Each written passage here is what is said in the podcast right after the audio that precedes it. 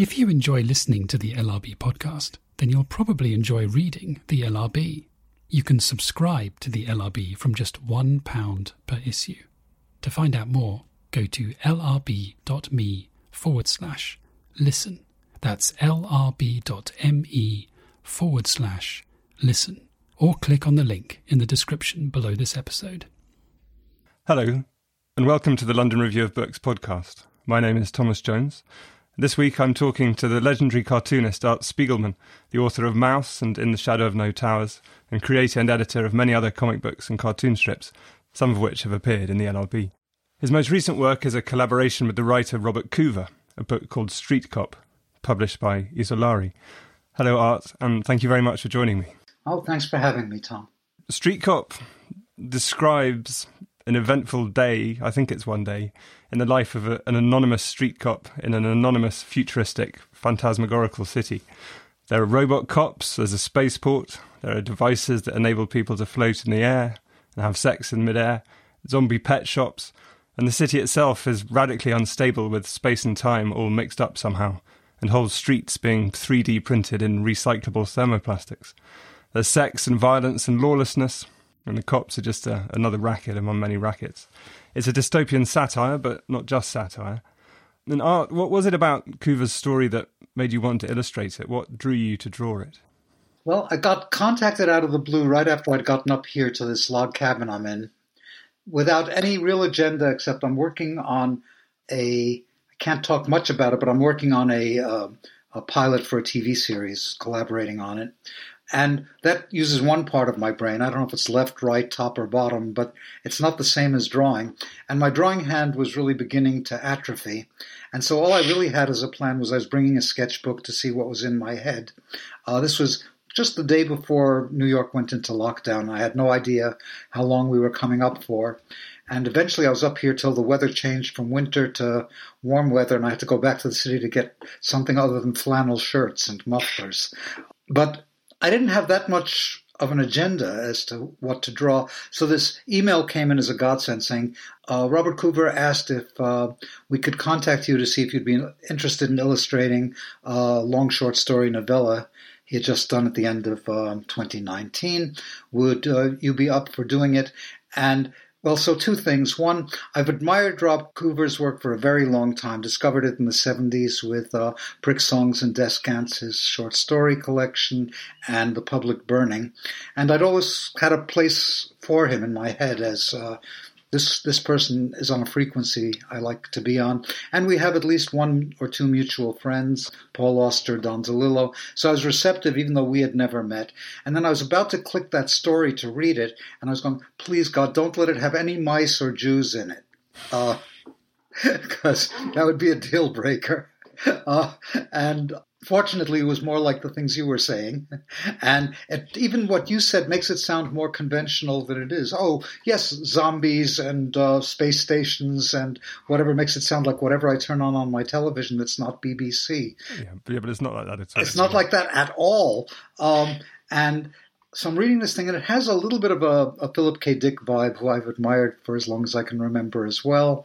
And we did become friends. So that was made me receptive. And then by the time I finished it, I thought, this is fantastic. By that time, COVID alerts were everywhere, and all I wanted to do is hide behind a tree in our retreat here and wait for all this to go away. We were like being attacked by two major viruses, COVID and Trump, and all I wanted was an escape hatch. And escaping into a dystopia that wasn't the one I was actually in seemed like the perfect place to go.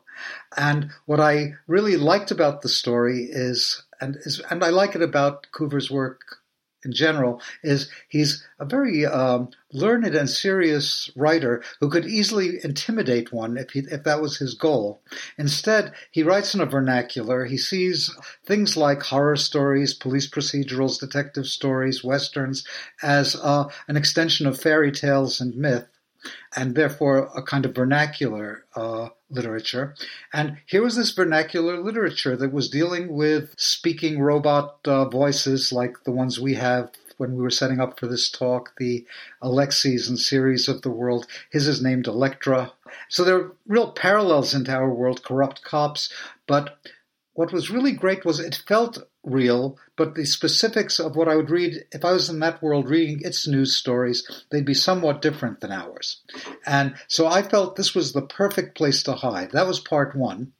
Part two was the book that I was being offered was a format that was really enticing to me. It's a book that's smaller than an iPhone. It's about the size of a pack of cigarettes. Yeah, about that, right. And um, I've always loved books as objects ultimately, I think I have to confess more than reading them because I have way more of them than I can ever read. But I just like the binding on this one, the typography in that one, the paper on another, the imagery that might surround a book. And this just seemed like a format that was very enticing because I figured if I just am trying to warm up my hand, what could be easier than having pictures that can be no larger than um, three by four inches or something, you know. Sorry, I can't do that in centimeters, but I'm not fluent in other languages. That's really fine. That format was exciting because it seemed like, oh, it'll be easy. But as a, a, good friend of mine who runs the only gallery I connect with, Rena Matodi, said, Art, you can drown in a teacup. So I took that as my mandate. and decided I'd, I'd get into this teacup and see how full I could make it. And what was kind of a shock to find out was I stayed in that teacup for a year. This tiny little opening to make about a dozen pictures was how I relearned to draw and get my hand to keep from falling off. And it had a kind of purity as a project. It wasn't ambitious the way, say, trying to make an Amazon Prime TV series might be, with using that other part of my brain. And it gave me a lot of freedom, uh, complete freedom. When I talked to Coover and met him on the phone, he said, You know, there's something you don't like in the story, just draw something else. Uh, and that gave me all the license I needed, which is how I prefer to work rather than answering to anybody. And of course, being given that freedom made me stick as close to the literal actualities of the story as I possibly could and find a way to wedge myself in. And that just became surprisingly an incredibly large challenge for such a small project. Lots of things to pick up on there. One, the first thing about the format, did you draw at a larger scale and then shrink them down, or did you draw to it on a sketchbook? Yeah. A larger scale for a book like this is still uh, like half or quarter of an A. What is it, an A5, the typing copy paper? You know, it's still tiny. And I was working about 60% uh, of the actual, in other words, less than half again, as about half again as big, let's say. So that still made pictures about, at the most, four and a half inches wide by, I'm sorry to do it in inches. Somebody out there will probably. it's really quite fine. small, quite small images. And that was part of the challenge was like, how much can I fit into something that little? How brimming can it be and still be legible rather than look like a miniature of something else? I mean, did you run ideas by Coover when you, because the, the, the finished book very much looks like a, a collaborative project that the words and images complement each other. They don't always directly reflect each other. Did he rewrite it at all in the light of your drawings or while you were working on it or? Not at all. It was uh, it was that one license that i just described draw whatever you want. I basically here's the keys to the card take it over a cliff if you like whatever works for you. And for me that was ideal. And the problem I really had to solve before starting was what it means to be an illustrator, because I know that sometimes in snootier publications I'm described as an illustrator as if that was something higher than a comics artist. In the, in the hierarchies, it starts with tattoo artist and climbs up to epic scale painter. But illustrator is slightly more respectable than cartoonist for some reason. And I've only done it a few times. Usually, if I illustrate, I'm illustrating my own concepts, occasionally for money. Back in my youth, I would draw a refrigerator or something for an advertisement kind of a thing. But for the most part, it's about ideas and drawings being really part of the same process. And here, I had to find a way to do this as an illustrator that I'd only really done extensively in one other book project, something called The Wild Party. Right after I finished Maus, I did uh, an epic, erotic, hard boiled narrative poem called The Wild Party that got banned in Boston and was about a Prohibition era wild party with lowlife in it very uh, catchy rhymes. And I fell in love with the poem, so I wanted to do something after Maus that could be erotic, that could be decorative, that could let part of my brain rest.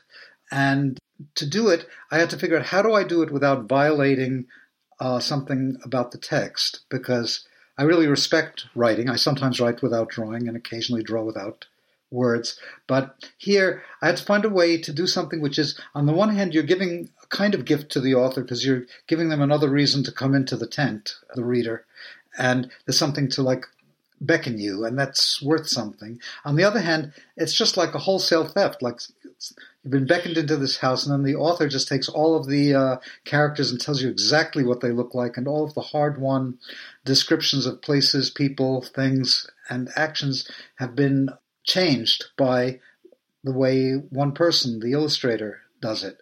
So in the Wild Party, what I did was I figured since the, the ultimate in any concept is its opposite, something I learned on an early LSD trip, I uh, figured, okay, so I'm only have, I only have to do about eight or ten illustrations, and I ended up doing at least fifty or sixty for this thin book. And I figured if there's so many illustrations, and some of them point to the arbitrariness of this project of illustrating somebody else's words without being in direct, constant communication. What can I do? So what I would do is there'd be one couplet in the poem where it says, he gave her wrist a twist. Not like one of the more obvious things to illustrate, but I had a man's hand twisting a woman's wrist and an arrow showing whether it was clockwise or counterclockwise. So it was an odd thing to do, but it allowed the book to have a very strange and interesting flip of different size pictures illustrating things of core concern and things very peripheral, showing that even the characters are arbitrary in the way they look. I showed variants of the characters in a, a kind of large chart before zooming in on the character. So that was one way of doing it. Here with Coover, it was interesting to me when you said it was one day. I'll say, I'll be damned. I'm going to have to read it again and see if that's true. Maybe it is. But what I was most aware of was how time was so fungible that basically as Bob mentioned when we were first starting, says, you know, it's a dystopian future, but that means, of course, that it's set in the present, as are all dystopian fictions.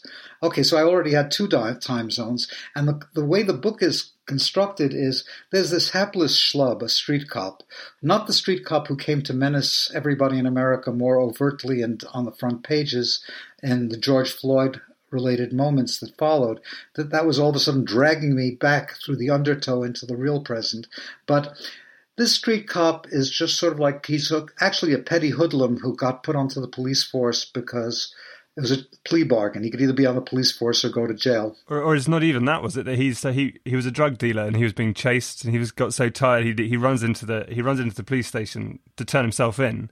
And the desk sergeant says, "Are you here for the job?" And he says, "Well, no, I've come to turn myself in." He says, "Well, we need a street cop. Here's your uniform." And out he walks in his uniform, and they stop chasing him. It's a yeah. I mean, it's yeah. I mean, plea bar plea bargains don't happen in this world.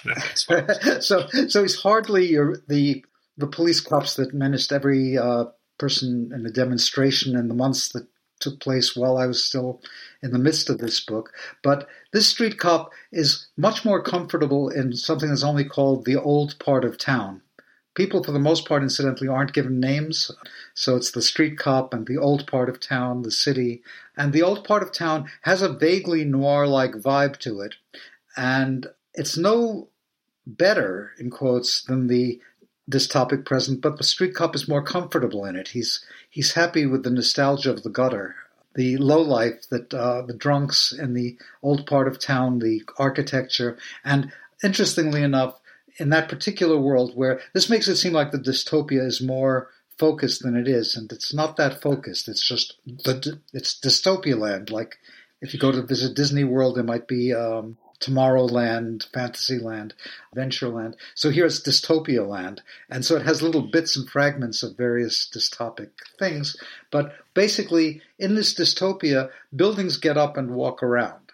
They have the ability to just say, oh, we're moving to another neighborhood and just start moving. So you can't find them twice without a GPS. And our hapless um, street cop doesn't know how to use his GPS. So I was able to identify with the hero immediately. And the nature of this then was to a try to figure out what the hell it would look like to have buildings walking around. That was not obvious to me. Um, and B, what would mean to like try to find the old part of town that doesn't show up on the GPS, which becomes critical to the story as as you move through this uh, narrative. But the street cop has a homing instinct for finding the old part of town. So that gave me two clues as to what I should do. Sorry for such a long answer, but this gives me two clues for how to approach illustrating Coover's work. One was to make sure that it was always taking place in the past, present, and future simultaneously. so that uh, I mixed words with the pictures in little comics like uh, captions. And one of the captions would refer to something that happened a page or two pages before this spread with a picture on it. And the another caption further to the right, since in English we lead, read from left to right, would be a caption from an event or a picture from an event that happens a page or two after this spread. So you're stuck in the spread, but oscillating between a present and a future. And that gave me a way to indicate that this image was you know how, like in writing, there's something called a caret, C A R A T, when you're correcting somebody's manuscript, and it says mm-hmm. a large toaster, and you put a caret in that says very large toaster. So the caret is this new present that's the double page picture, and it's oscillating you between what you've just learned and what you're about to learn, and bringing you back to this picture that's collapsing time that way. And the second part of all of what I wanted to do had to do with the fact that I, like Coover, maybe because of our age, are much more comfortable in the old part of town. And as a result, without saying there's anything better about the old part of town, the same genocide hovered underneath both present and past towns, uh, the racism, the anonymity, all of the issues that haunt us and are maybe even more visible as a result of COVID were as present in our old part of town back in 2000, 1980, 1960, and so on. But it was the old part of town. So I ended up, while fishing around with a way to draw these characters and somehow not violate the author's autonomy over them, I leaned on a cast of characters that came from my old part of town, which is the early comic strip from about 1900 to about 1963 or so. And so all the characters are, are being cast from the cartoon language that I'd learned to speak as a kid. And I knew I was on the right track when I sent a sketch of the street cop image that ended up being the frontispiece and had been looking for how to draw this character, trying things that looked more like detective stories and whatever. And I drew basically Sluggo from Nancy and Sluggo. I don't know if this is a comic that's known in England. It's a cult thing here. Like it's uh, it was really popular from 1930s uh, into the. It's I think it's still running, but the original artist was famous for one phrase, which was dumb it down, make everything so triply clear that to look at it is to understand it. And as a result, that the gags had a kind of Zen-like quality, and the drawing has a very crystalline simplicity to it, but uh, not badly drawn, just really solidly simple. And as a cartoonist I admired, Wally Wood, once said, uh, the thing about Nancy is it was the most read comic strip in the world. It wasn't the most popular. It's just that it was so much harder to not read it than to read it. So this simple character who's this home guy who lives in a shack or he's homeless, a little boy named Sluggo, has a very specific look to him. And as soon as I drew him as an adult in a street cop uniform, I got a, an excited note back from Bob saying, My God, this is the street cop. You're a genius. So I, I felt that was about all the license I needed to find the rest of my characters. And there is a moment as well when we see him as a child, isn't there? That he remembers he's he's like he's falling down. City Hall is collapsing, or this fake plastic City Hall's collapsing, and he's falling down the stairs like piano keys. And you draw the steps so they look like a keyboard. And then he remembers sliding down the green grass of the hills when he was a child, and we have this sort of flashback. And again, what you're saying about those different time having those to the multiple time schemes simultaneously, which again is something that you can do. I mean, you do it in in all your work. It's in Maus, it's in The Shadow of No Towers. Is that having the, the simultaneous time schemes proceeding together? It's one of the things that's most appealing about comics to me is that juxtaposes moments of time and basically turns them into a spatial construct, a page. And so you're constantly flitting around even before you've decoded a page of comics into the, the panel before, which is presumably before, and the panel after, which takes place after, and then you can scramble that up. And so I've tried to take all that and make that part of the illustrating project in this instance. And um, I was kind of happy with the results. It just was a lot more complicated than it looks, you know.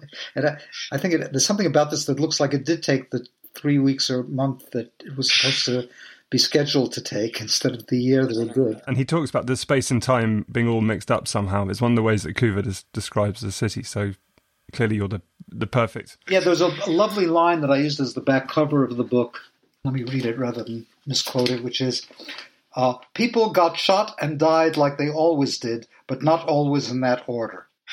A great example of this really clear prose that actually makes you really slow down and think about what those words in that order can possibly mean. Uh, and finding a way to illustrate that was complicated as well. so, it, yeah, sorry, just into that that picture where you see where he's um the street cop is is slubbering. That there's the dead body lying on the on the ground that looks to me like Tintin. I'm glad you were able to get it. Like I assumed that most people will not know any or most of the comics characters in this thing, but they will know that it somehow doesn't seem like it's what one would draw now. It's not today's comics characters. And I definitely thought of that as Tintin, a grown up Tintin with a liquor bottle in his hand as he's passed out on the sidewalk. And throughout, there are characters, some of which even most comics fans won't recognize, but I think they, they each have just built into their own India Ink DNA, they conjure something up. So a dead grown up Tintin that's a drunk taking over the role from Captain Haddock is somebody. And that'll resonate even if you don't know Tintin, which is one of the more knowable characters in this thing. And many of them are. I don't know. Were you able to recognize any of the characters besides Tintin, Tom, or was that the, the place where? Uh... Well, I mean, yeah, yeah, Betty Betty Boop I recognise in the uh, in the bar, and there are some who look. I don't know. They look like Robert Crumb Ah, characters. They look like the characters Robert Crumb was evoking from his Old Town, actually. Yeah, the, yeah. little man with a beard is a wonderful comics character. Yeah. And then one I was going to ask about, there's the, again, in the bar, that the, um, the, the bar is nudie night in the bar, no piss ugly cop uniforms allowed. The street cop with his, his grin on his face and all these, well, and the barman's a skeleton. Um, there's the, sitting at the table, there's the pig with the tattoo Yes. With the Hebrew tattoo? It says kosher, which is not what pigs usually are, but I, but you know, it's the old part of town. Uh, there's a bottle of bleach on the table, which is uh, what our president was at that moment telling us to drink. There's the woman who's his old girlfriend, who's inset in the right, is actually the little sweet girl Nancy of Nancy and Sluggo, but turned into um, a rather sad hulk of a middle-aged flabby creature. And I think my cartoonist friend Chris Ware, when I was showing him some of these drawings while I was working, said, "This this is a Nancy I will never be able to unsee." And then there's the, the little the little mouse that she's talking to. The little um. So there are there are mice in it after all. Well, one mouse. It's and it's one of the mice that was. Uh, part of the inspiration for Maus, it's Ignatz from Krazy Kat, uh, George Herriman's very poetic, ultimately uh, transcendent comic strip. And actually, another cartoonist pal wrote, like, my favorite secret thing in this book is the picture of Ignatz's genitals. Yeah. Not shown in the Daily King Features comic strip of the 20s through the 40s. Sort of, yeah, echoing his, his tail and his ears, but there, yeah. And some of the so other elements, like there's the ambulance. There's a, is like a hovercraft ambulance with a giant hypodermic needle sticking out the front of it, which has a swastika on the door instead of a, a red cross, it has a swastika. Yeah, it's um, look. I had to, I, in order to do this thing fully, I had to just open up my subconscious and see what would like be allowed through, and it's. On the one hand, it was like I had to draw an ambulance. I wanted something that had an emergency happening the, in the middle of the night. But um, in Maus, I was painfully aware of the role the Red Cross played in both somehow ameliorating the pain and also abetting it. The Red Cross would come and visit Theresienstadt and gave it a, a clean bill of health as a, a beautiful, healthy town for the Jews, as opposed to a holding pen for Auschwitz. A train stuffed full of people being sent to their deaths would be stopped in the middle of nowhere so everybody could get out and be given a donut and then stuffed back into the train. To, so, so my feelings about the Red Cross have always been a bit ambivalent. I prefer giving to Doctors Without Borders than to the Red Cross. And so something that looked, it was just a, a good logo, a good invention to have a red cross with a little protruding uh, leg going up perpendicular or down perpendicular to make it into something else at the same time.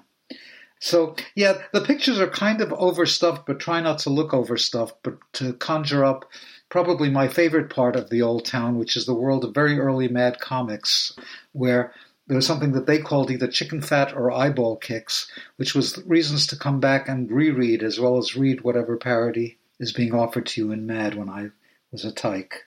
So even the future stuff, since I'm looking at that scene to, to relook at that uh, hypodermic needle on wheels or no wheels, but hovering through the city, is the rocket ship in the upper in the sky and the gun in the street cop's hands are futuristic, but futuristic means 1930s Buck Rogers. So, like I said, it's all inhabited through my old town, and I think it's part of uh, what it means to find a place to breathe in a soulless and personless place. Like, because of my age, I'm really shocked when I find out, like, oh, this is such a great series. It's so 80s. And I go, what? That's impossible. uh, 80s is about three weeks ago, and there's nothing to look back on with great um, uh, joy that I can remember.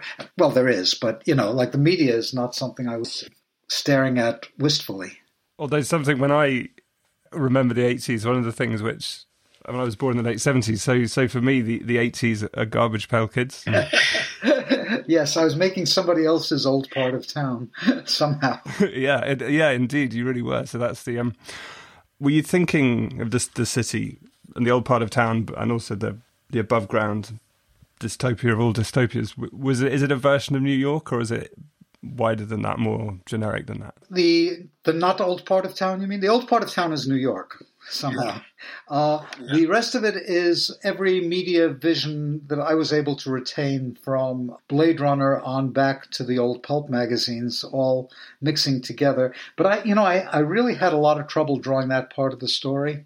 Like I couldn't envision what uh, Coover was talking about. So it's somehow a thermoplastic projection of a city that can melt and change and move its position and fall apart and reconvene. And that was like very hard for me to picture. I just had it as a collection of thoughts of, uh, but they didn't conjure up a specific visual. Fortunately for me, I'd more or less finished my book illustration without drawing much of that. It's just like, okay, since I can draw whatever I want, I'll just walk around the spinach and not eat it and move on to the, the rest of the meal. Um, but then a kind of magic thing happened. I'd already gotten agreement from Bob and from Isolarii. Sure, that's fine, whatever you like. You've done about 11, 10 pictures or whatever it was. Uh, and then uh, January 6th happened, the invasion of the Capitol. And the world stopped. So even work on other corners of my life, like the uh, pilot sc- uh, screenplay and a couple of other illustrations that I was making for to think through a project, another project. Uh, everything ground to a halt, and we all reported to our television sets to figure out what the hell was just buckling and changing now in our reality. And it was at that point that everything I tried to avoid but couldn't COVID, Trump, politics, fascism, all of this stuff came flooding to the foreground. And somehow it unlocked the, that sequence of the story that has the Capitol building uh, instead of City Hall, and it's melting somehow and uh, shifting as a 3D image and all those things I couldn't draw. I was able to dive into my computer and go back to the early experiments when I first taught myself Photoshop in the early 1980s, thinking of it as a kind of Donkey Kong where you would draw until it crashed. And uh, it didn't even have a history state, so you could just make one mistake and the drawing was over. But as a result of that, I was trying all these things out that involved distortions and superimpositions and just messing around. And all of that vocabulary became incredibly useful for a new suite of pictures that opened up right at that moment that included the one that you were describing of uh, nostalgically remembering rolling down the hills of the past while on a giant city hall steps Capitol steps that looked like a piano keyboard that was the cop was painfully rolling down. All of those images came in a flood while listening to the daily shock of um, the end of civilization, if that's what we want to call it, in big quotes, civilization as we knew it, which just seemed like the ultimate culmination of um, the four or so years of Trump which was a bigger threat as a virus, the way I experienced it, than than COVID itself, which could be handled by masks and social distancing and being very afraid. Uh, so, from the very beginning, while trying to avoid all this stuff, the very cover image has COVID viruses on it at the very moment that they were being codified. Like every time I'd open a paper, there'd be a different version of a COVID, different colors, different degrees of little spokes coming out of it with different shapes, different textures. So I got really interested in how to draw COVID because uh, nobody's had arrived at a consensus then. But as a result, I just ended up drawing one as filling up a compositional hole or two on my uh, first sketch. So it kept leaking, and like I say, the street cop himself began to have a very different resonant meaning and to become actually almost in retrospect, because he had written this in 2019, at the end of 2019, a defiant aspect to it that wasn't part of the uh, conscious story. Going, oh yeah, well, street cops are just schlubs too. Although there is that scene, isn't it? Because it's, I mean, he's as we talked about already. He's kind of he became a cop by mistake. It's just, he became a cop. He's he's in disguise as a cop in order to avoid jail. And it, you know, he says he has a soft spot for fucked up losers. And at one point, I mean, I don't think it's really giving anything away because it's not the kind of story that you can give spoilers to. But he turns against the RoboCops and he starts smashing up the RoboCops with his with his nightstick on behalf of the fucked up losers. So the, he's in his slightly hopeless, ineffectual way. He is a he's a rebel. Yes, I mean he doesn't. The actual title page spread has like these futuristic uh, robot cops who go as far into the future as I can go, which is 1963 and the early Jack Kirby Marvel Comics versions of such things. Uh, and it's a row of these identical um, uh, robot cops, and there's a head shorter is our schlub, uh, equally stern and aiming into whatever crowd they're about to like uh, do damage to. And on the other hand, it seemed so interesting because what makes all of these things that we've been living through in the past year or so so interesting is they reveal all of the fault lines of our civilization in ways that make them inescapable. Like we all sort of knew that the rich were getting way, way richer, and everybody else was having a harder and harder time. We knew that uh, colonialism has had disastrous effects. We knew all of these things, but it was unavoidable. It was so in your face, culminating in that Yahoos take over the Capitol and take off the velvet gloves of um, of our government to reveal its naked nakedness, basically. And the fact that government itself was doing this, was dismantling itself, was a surge of things that make everything in here look like um, um, sweet little nursery rhyme stories, you know. And yet they cast so much light on the actuality with a, because Coover didn't have an agenda. This was not like certain kinds of dystopic novels that prove that it's terrible what people are doing to the planet Earth. And then everything about the novel exists to show you that we all should live on soybeans or something. Uh, and this has nothing as didactic as that. It's just that civilization didn't work, folks, is what this is showing off. And those those kinds of didactic stories tend to age very quickly. Whereas something like where something like this, which is more seems to be more prescient because it doesn't have that that sort of particular exactly target. And the other thing I really loved in this book was the fact that it slides between genres. This is not a everything we're saying makes people I would think expect okay, this is kind of maybe a little better written, but it's like one of the sci-fi stories you might be reading or seeing on TV, and it's not because it slides so happily between uh, one genre and another. It's as if you were uh, reading Sleeping Beauty, and all of a sudden you're in the middle of Oedipus Rex, and then after that you're uh, in I don't know uh, a Bugs Bunny cartoon.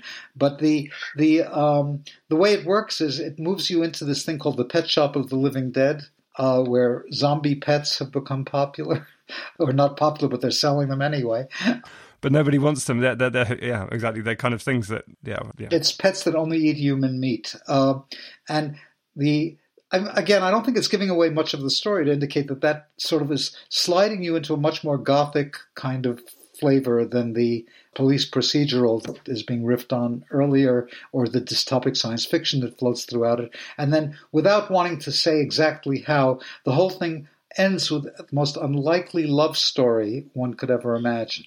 And for me, that's where I was totally won over. Like, this is such a, a beautiful collapsing of all kinds of popular culture into one very solid nugget. So, in in this book, these drawings are in part a response to the end of four years of Trump. You're in the shadow of no towers, which sort of in many ways is the opposite of this in terms of format. This very large format pictures, and but also as a as a response to the to the Bush era and to living under Bush. But also the I mean, it, it appeared initially in newspapers and designed in the forward and in, the LRB in 2003. And each episode took up the central double page spread of the LRB turned through 90 degrees. So again, this kind of playing with format. So it's portrait rather than landscape. It's taller than it is wide. So the, the towers could appear, the shadows of the towers could appear within them. But also in that you were doing what we're talking about, those multiple time schemes at once, and that only the comic book form can do. It seems to me there's no other there's no other form that could could tell those stories. I think in the in the essay that accompanied the book format version of uh, No Towers, it was only able to come out about four years after it was drawn because the climate right after September 11th was the street cop police state. Don't say anything; you'll be seen as unpatriotic. We're going to war to like right this grievous wrong that had been done to us, um, etc. Well, I populated that exactly the way I populated this. I wasn't aware of it while I was doing it, but here again, I was like using the old Sunday comics supplements, these really large size Sunday comics pages in America at the turn of the last century, using the conceit that the newspaper comics were invented two or three blocks away from the World Trade Center on Park Row.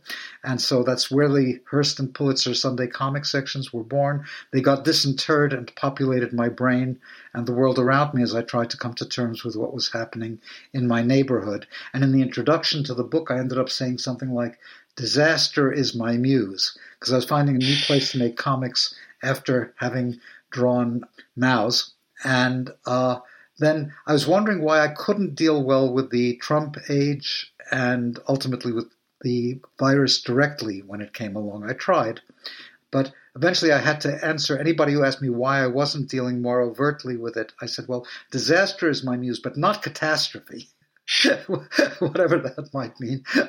Um, and I couldn't get my brain around it while it was happening. And that was true for September 11th as well. I went into a September 12th that lasted until a little bit after Christmas of that year, and then began working on something that was like two years to make 12 pages or something and very complex large pages, but trying to sort out what I had understood of what was going on around me in fragments, because that's the way my brain was working.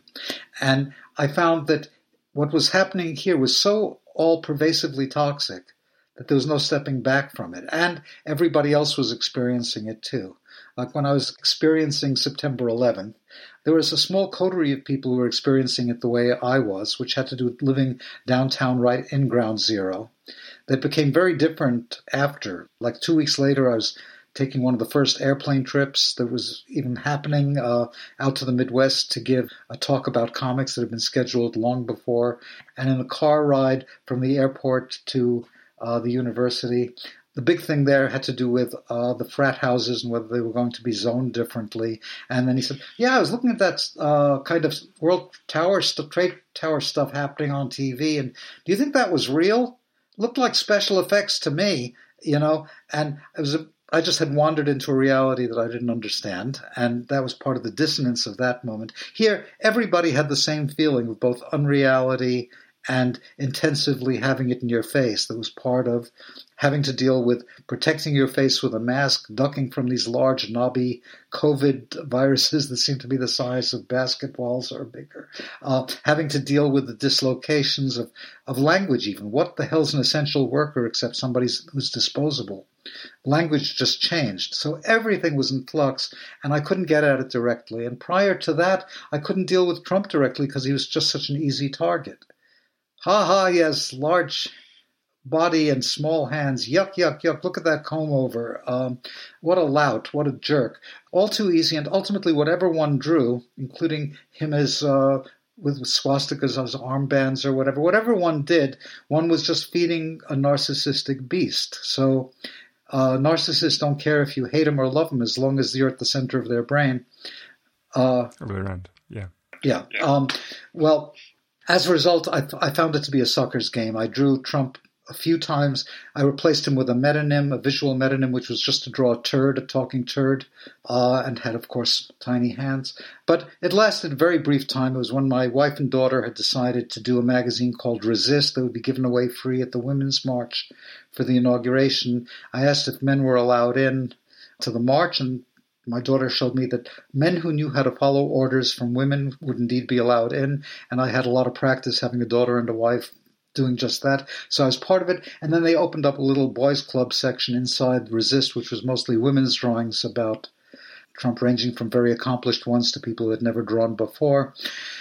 And so I did a few things there and a couple of things for the New York Times, but found, like I say, it was a sucker's game. Dealing with Trump directly had, at best, it was just sort of entertaining the troops the way the USO would do in World War II. Like Bob Hope would come out and tell a few jokes so he could go out and become cannon fodder the morning after again uh, and be cheered up. But it didn't feel like it could actually affect much change because it, it just felt too ineffectual. So that's why Street Cop became my tiny little postage sized platform to work with. Related to that, the difficulty of of how to approach Trump, and obviously with with Maus, the question of how how do you approach the Holocaust? And it, in the last in the final instalment of or the final chapter episode of in the of No Towers, it begins nothing like commemorating an event to help you forget it. I mean, presumably that's an anxiety which in, informs your own work and the way about 9/11 and about and um, with Maus and the Holocaust, or how do you write about Trump? The danger if that's not too strong a word, of how to represent something without somehow make, you know making it go go away, or what you were talking about with with the difficulty with Trump earlier. It's the nature of how memory works, and comics really deal with memory by definition, as I said, past, present, and future boxes piled up near each other. But very specifically, as soon as you remember something, you remember the memory. It's what photographs do right? Like you look back at your childhood photos and say, I really remember that. And I remember that slide, that swing set, that whatever, because by God, you've got something tangible to help you locate it. And you probably don't remember the little birdhouse that was uh, caddy cornered from where the photo was because it wasn't in the picture. So they, you get something concrete that replaces the reality. And it's the only choice we have because we're, we're kind of picture and language machines. And those things confine and constrain thought as well as actually being what thought is made of. So one has to just oscillate and work with it. I thought of uh, Maus as done because I needed to understand something. It wasn't done uh, either to teach anybody anything or anything like that, but just to try to understand what the hell these inchoate forces uh, I was growing up with were, and and try to put them in as linear an order as I could to see if I could just know what happened a little bit better. So that, of course, meant on the one hand making what became a 13 year long memory candle, a yahrzeit candle, which is what you light to remember the dead in your family in Jewish religion. And although totally secular, this became my 13 year long yahrzeit candle to understand what had consumed my parents and then kind of affected me as well as a comfortable American kid reading his comic books and mad. Slightly nervous asking questions about it, partly because there's that very brilliant scene in the second part with journalists asking idiotic questions about part one. So the the dual timeline in Maus, having a character that's that's you or it's or a version of you interviewing your father.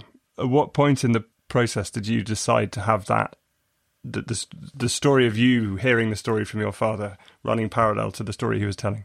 The first version of Maus was a three page story for something called Funny Aminal Comics, an underground comic that uh, had been started uh, as a one shot to supposedly about animal rights, but nothing in the book seemed to deal with animal rights because the way underground comics were edited is we're doing something about anthropomorphic animals. How many pages do you want?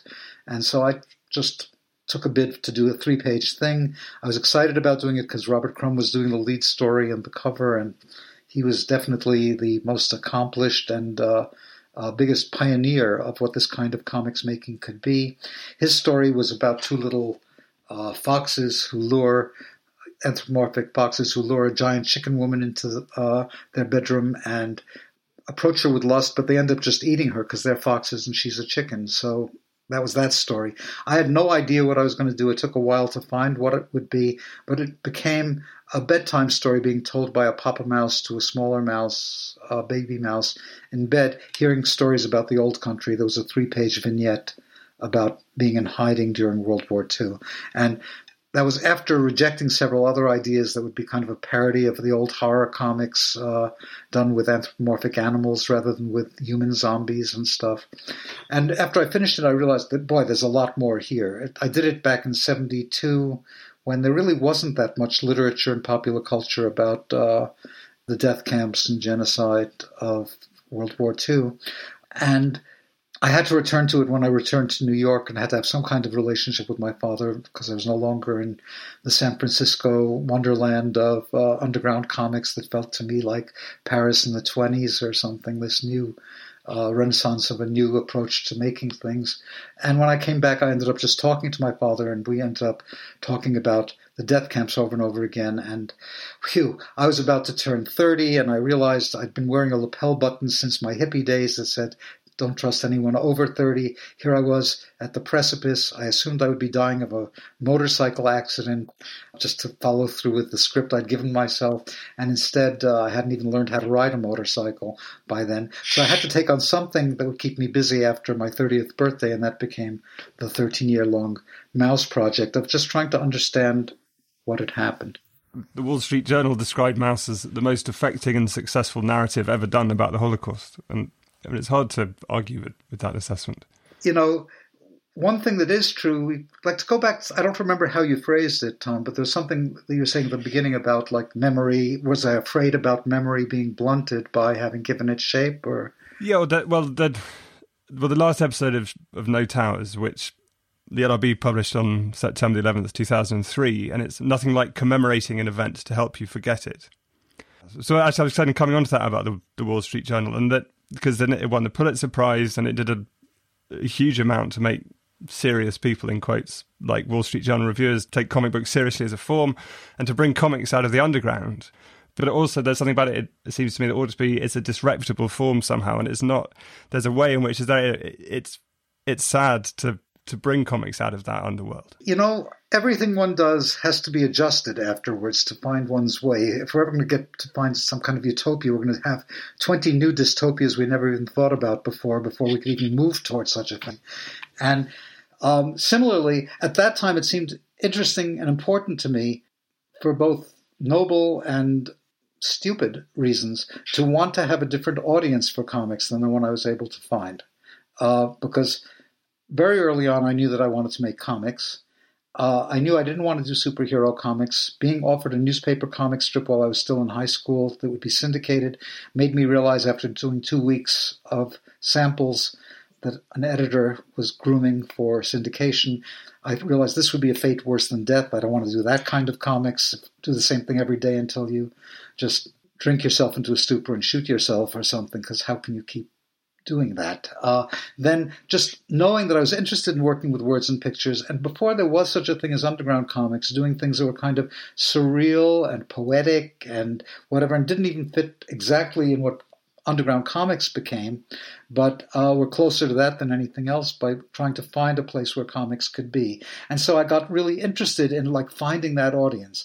The less savory side of that is probably lower middle class upward striving of like, well, gee, you know, why can't I be in a museum too, you know? But nevertheless, there was that urge, like, wow, the people who are talking about books in this um, New York Review of Books and in the uh, New York Times and in the LRB, they seem to be willing to like dive into somebody's uh, brain work and uh, live inside that in a way that comics very rarely get that kind of attention, except from me because I lived deeply in those old comics. And when they did, it would usually just be a sociology, like what does Buck Rogers tell us about the, the anxieties that technology brings with it, or something, and not the work of a person. So a lot of what became first Arcade Magazine, a gathering of underground comic artists in San Francisco, and later with Francois' Raw Magazine, was an attempt to find other cartoonists who were inchoately looking for something similar. How can I just work on my own terms? And so the artists in Raw, for the most part, didn't have that much of a common denominator. An artist like Joost Swarte could revive uh, the clear line of Tintin and do something much quirkier and uh, dealing with his own peculiar inventiveness graphically and in terms of the ideas that weren't just boys' adventure stories to find a place for himself in the same issue that something that looked like Tintin existed. Gary Panter's punk era ratty line drawings uh, about um, the genocide of the Indians done with Jimbo as a California schlub uh, imagining himself as an Indian, or uh, about nuclear waste, or about just punks making throwing shit at each other. could coexist happily because there was a common denominator, and that common denominator had to do with so what can comics be when they're not what people think comics are? And I'm amazed at how effective our reveal was of gathering together what was like a Potemkin village. You know, like these artists didn't necessarily know each other, but we put them together and see, see, there's this tight community of artistes living in the uh, Greenwich Village comics land or something. And uh, it allowed people to take comics measure by giving a large size book that didn't look as uh, toilet reading like as the Zap comics did. And it was at the right time with the right people doing something that opened up what now is something that you're right needs a corrective. It needs more people willing to take insane risks and not fall into I know I'll do a memoir or I'll do a historical work or I'll do a slice of life about trying to find my gender identity or whatever these these tropes are that create a much more in quotes now respectable because there's great work going on in comics right now a lot more than I ever dreamed could be. But nevertheless, it has a kind of respectability that I think led ultimately to doing Street Cop. I think Street Cop, in many ways, was a return to my underground comics roots, including the semi pornographic nudie bar scene we looked at, but also the whole approach to it is it's, it's not ambitious. I mean, it is. It took me a fucking year to do, but, um, but it doesn't project ambition. It's not like taking on a 600 page graphic novel about whatever. It's an expression of self, let's say. And it was one that I allowed myself to wander in, like moving gingerly through. Oh, I wonder if this picture will get me canceled. Eh, maybe not. I'll run it by my daughter and find out, you know. But it really was much more for itself. Reminds me, I'm going to give you a tangent. A good friend of mine called up chortling about an article about the recent Philip Roth biography by somebody he knew that had been written for Book Forum, the Artforum book supplement. And talking about Philip Roth, this writer talks about how Roth was the great exemplar of the dominant style of our era you know, because like at one point there was romanticism and expressionism and surrealism, and he talks about Roth as the primary exemplar of careerism, which is exactly what our art is now. It's inflated. It's about finding a brand and living inside that brand. And if you're going to draw teacups, you can make you can draw teacups, sculpt them, make them enormous, uh, crack them, um, have a happening where everybody's drinking from teacups and urinating on the gallery floor. But you have your thing, and anytime anybody thinks about a teacup, it's your brand, and everybody else better stay away. So, all of which is to say that somehow part of all of this striving that I had in trying to find some form that I didn't understand, which now is called a graphic novel, but I didn't think of it as that. I just thought of it as a very long comic book would need a bookmark and hopefully be reread as well as read, because that's where things begin to live, is now a given. And what can one do with that that hasn't been done, that isn't about only trying to stake a flag in the ground, that's urgent for you? And that's very rare in any medium that you find works that have the urgency of being made. And that's where things come, art comes from. And finding that thing that might involve going back and scooping up some of that forbidden outlaw energy of underground comics is a likely place to look for such chinks in the careerist armor.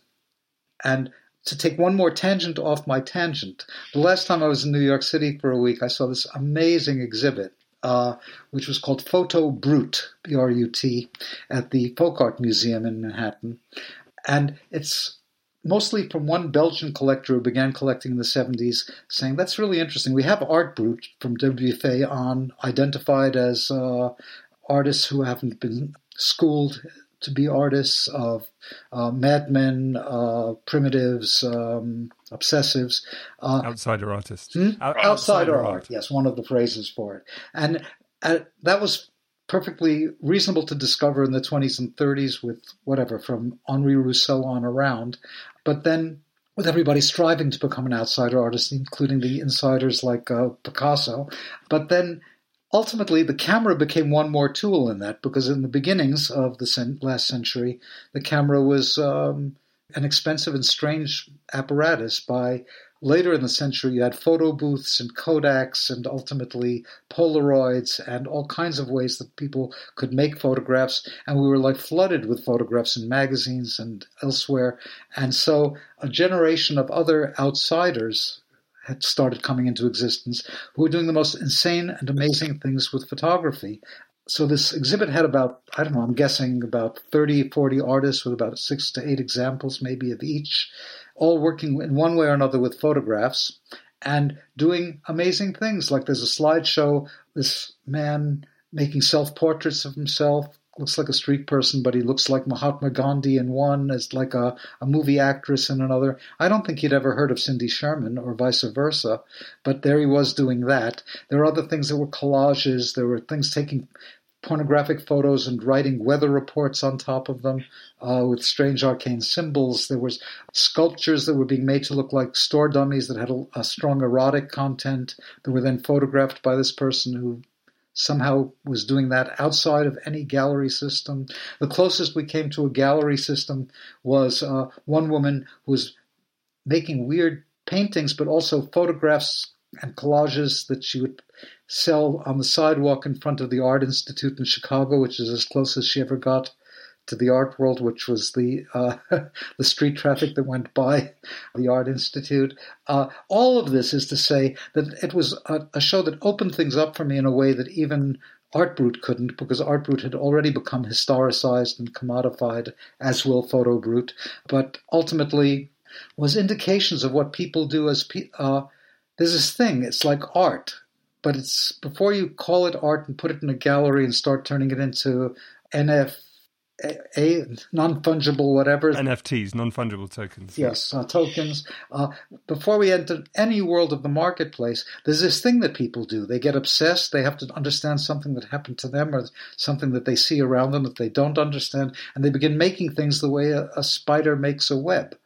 And that's a very different approach to making uh, what we could call art, and it's so uh, liberating to see so many examples of it in this one exhibit I stumbled into. And I, I find it inspiring.